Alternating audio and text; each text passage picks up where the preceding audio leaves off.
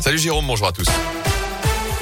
Et elle a une bientôt de nouveaux trains entre Lyon et Bordeaux. Vous en a déjà parlé sur Radio Scoop. La coopérative Railcop veut relancer les liaisons entre la Gironde et le Rhône en passant par Ghana, Saint-Germain-des-Fossés et Rouen. Une étape importante a été franchie la semaine dernière puisque la coopérative a obtenu sa licence d'entreprise ferroviaire. Une bonne nouvelle qui permet donc à cette entreprise de continuer à préparer la mise en circulation des trains de voyageurs en juin 2022.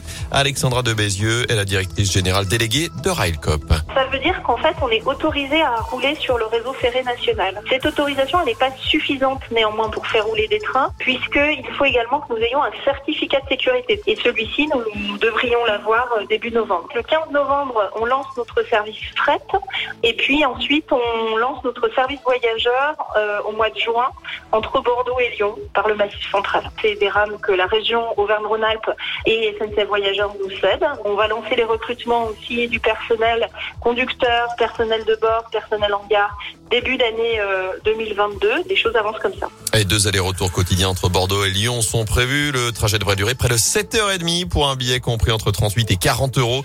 Railcop veut s'aligner sur les prix du covoiturage pour prendre des parts de marché à la voiture. Sur les routes, justement, de nombreuses fermetures nocturnes à prévoir autour de saint cette semaine, notamment sur la RN 88 entre Terre-Noire et la Croix-de-l'Orme en direction du Puy de ce soir à vendredi matin, à chaque fois entre 20h30 et 6h. Fermeture aussi la nuit prochaine sur la 72 à hauteur de Terre-Noire en direction d'Andrézieux. Et puis la suite des travaux sur la RN 88 à Firminy à partir de mercredi 9h. La circulation se fera, attention, sur une seule voie dans chaque sens. Ça va durer pendant une semaine. Des perturbations également attendues à la Stas. Demain, en cause un mouvement de grève chez un sous-traitant Keolis. Plusieurs lignes scolaires seront impactées. Même chose pour la ligne M5. Notez qu'aucun bus ne circulera sur les lignes 30, 32, 33 et 57.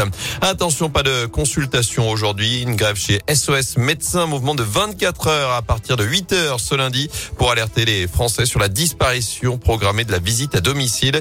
La fédération réclame notamment une augmentation des tarifs. Emmanuel Macron dans la région. Encore aujourd'hui, le chef de l'État est à Lyon pour le salon CIRA. Il vient rencontrer les professionnels de la restauration et de l'hôtellerie durement frappés par la crise du Covid.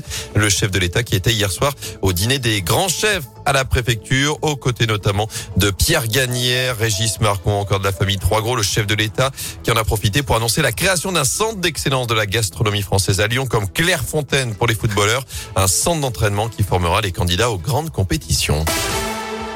En foot, la colère gronde à saint Les Verts sont lanterne rouge de Ligue 1 à l'issue de la huitième journée.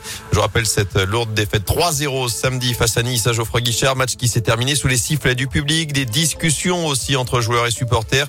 Les premiers puels d'émission descendus également des tribunes. Grosse pression donc avant d'aborder le derby, le 123e de l'histoire. Ce sera dimanche soir à nouveau dans le chaudron. Alors que Lens est le nouveau dauphin du PSG. Les Nordistes vainqueurs 3-2 à Marseille hier soir. Enfin, on termine avec l'exploit de Julien Alaphilippe. L'Auvergnat conserve son titre de champion du monde de cyclisme. Il s'est imposé en solitaire hier en Belgique. C'est le premier Français de l'histoire à réussir ce doublé.